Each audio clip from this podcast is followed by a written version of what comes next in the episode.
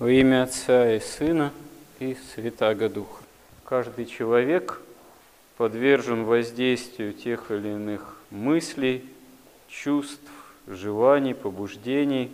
И часто они имеют характер такой беспокойный, а то и можно сказать, что даже и мучающий человека. У святых отцов это называется мысленной бранью или невидимой бранью, потому что с помощью именно помышлений, разного рода чувств, дьявол нападает на человека. Настоящая вот эта вот мысленная брань, невидимая духовная брань, это есть война человека, каждого фактически с дьяволом и собственными грехами и страстями. Не только с дьяволом, но и в этом смысле с самим собой, собственными страстями, потому что, как учат святые отцы, свидетельствует, дьявол нападает на нас через наши именно грехи и страсти. Всякого разного рода магия, оккультизм, которые озабочены, каким образом воздействовать или на других людей, или заручиться помощью из иного мира, или как-то оградить себя от нападений из этого мира. Это все на самом деле совершенно такая бредовая затея, с древности имеющая место быть, потому что таким образом можно только стать игрушкой в лапах дьявола, а как-то всерьез себя оградить от него или заручиться его помощью, это невозможно, а то и можно, как говорится, душу погубить. Потому что на самом деле истинная победа над дьяволом может быть одержана только тогда с Божьей помощью, когда мы избавимся от собственных страстей. Почему святые отцы, опять же, говорят, что самый высший дар от Бога – это дар духовного рассуждения? Почему это так? А потому что если человек достиг такого уровня духовного совершенства с Божьей помощью, любви достиг настоящей, божественной, то он тогда свободен от страстей, бесстрастен и может безопасно различать, что в духовном мире к чему, кто есть кто, кто есть ангел, а кто есть бес, демон, дьявол, который в ангела рядится.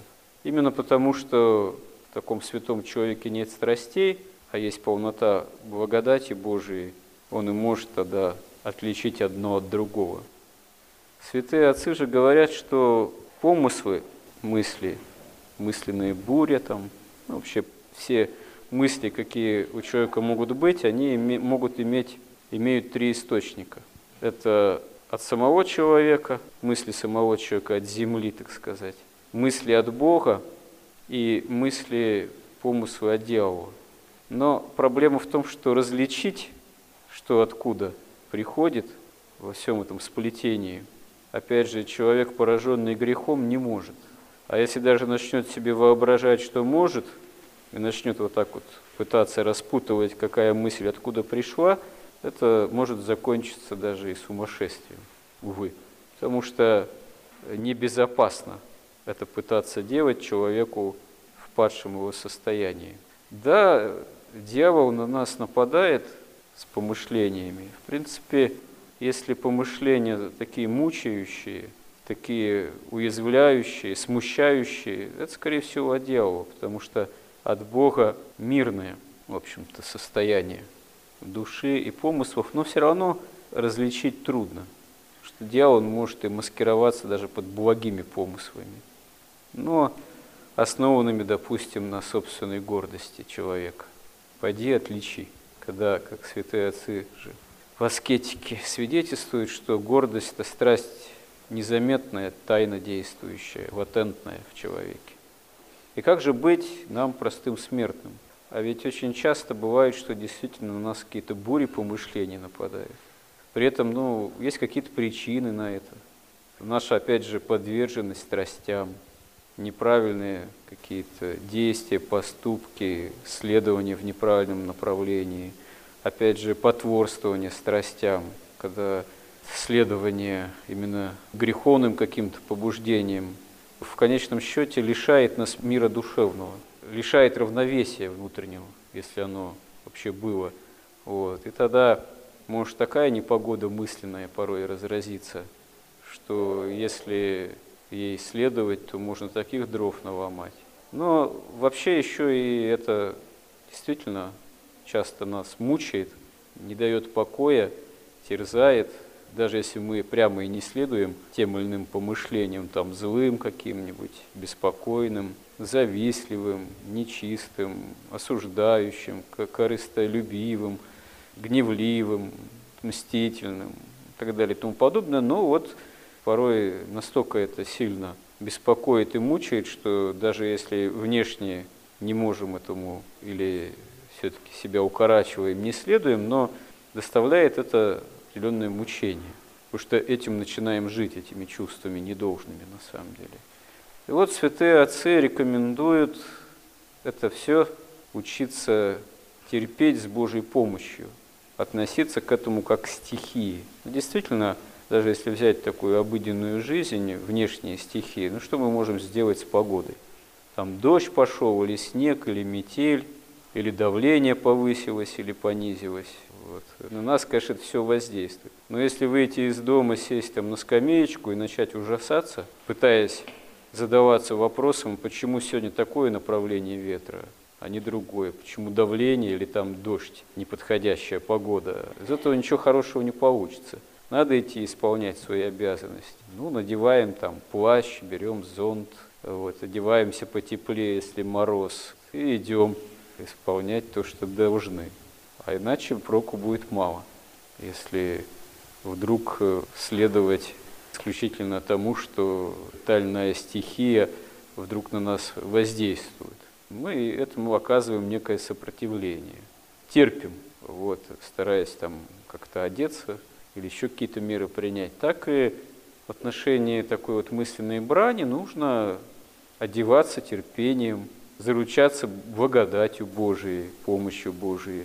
И, как опять же, есть рекомендации у людей духовно опытных, святых, что о бурю помышлений, стараясь те или иные навязчивые помыслы, молиться, можно сказать, как бы отодвигать от себя, отодвигать к Богу в каком-то смысле. Ну, так говоря: Господи, я не могу с этим справиться, с этой стихией, с этими мыслями. Ты, Господи, сам с ними разберись, избави меня от этого, я пока потерплю. С Твоей помощью это все, может, погода переменится.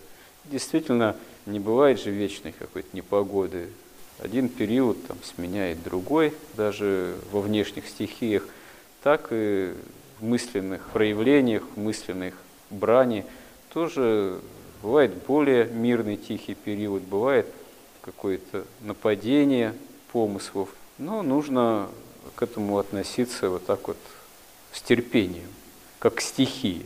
То иногда бывает так, что люди очень подвержены, такие чувствительные к вот разного рода таким воздействием, мысленной бурей, которые это болезненно воспринимают, начинают слишком из-за этого унывать, слишком беспокоиться, слишком печалиться, даже там с теми иными помыслами прибегают на исповедь. Вот ой, у меня так, я вот стоял или стояла, там молилась, молился, а мне вдруг такой помысел пришел по отношению там, к Господу или Богородице, ой, что же делать?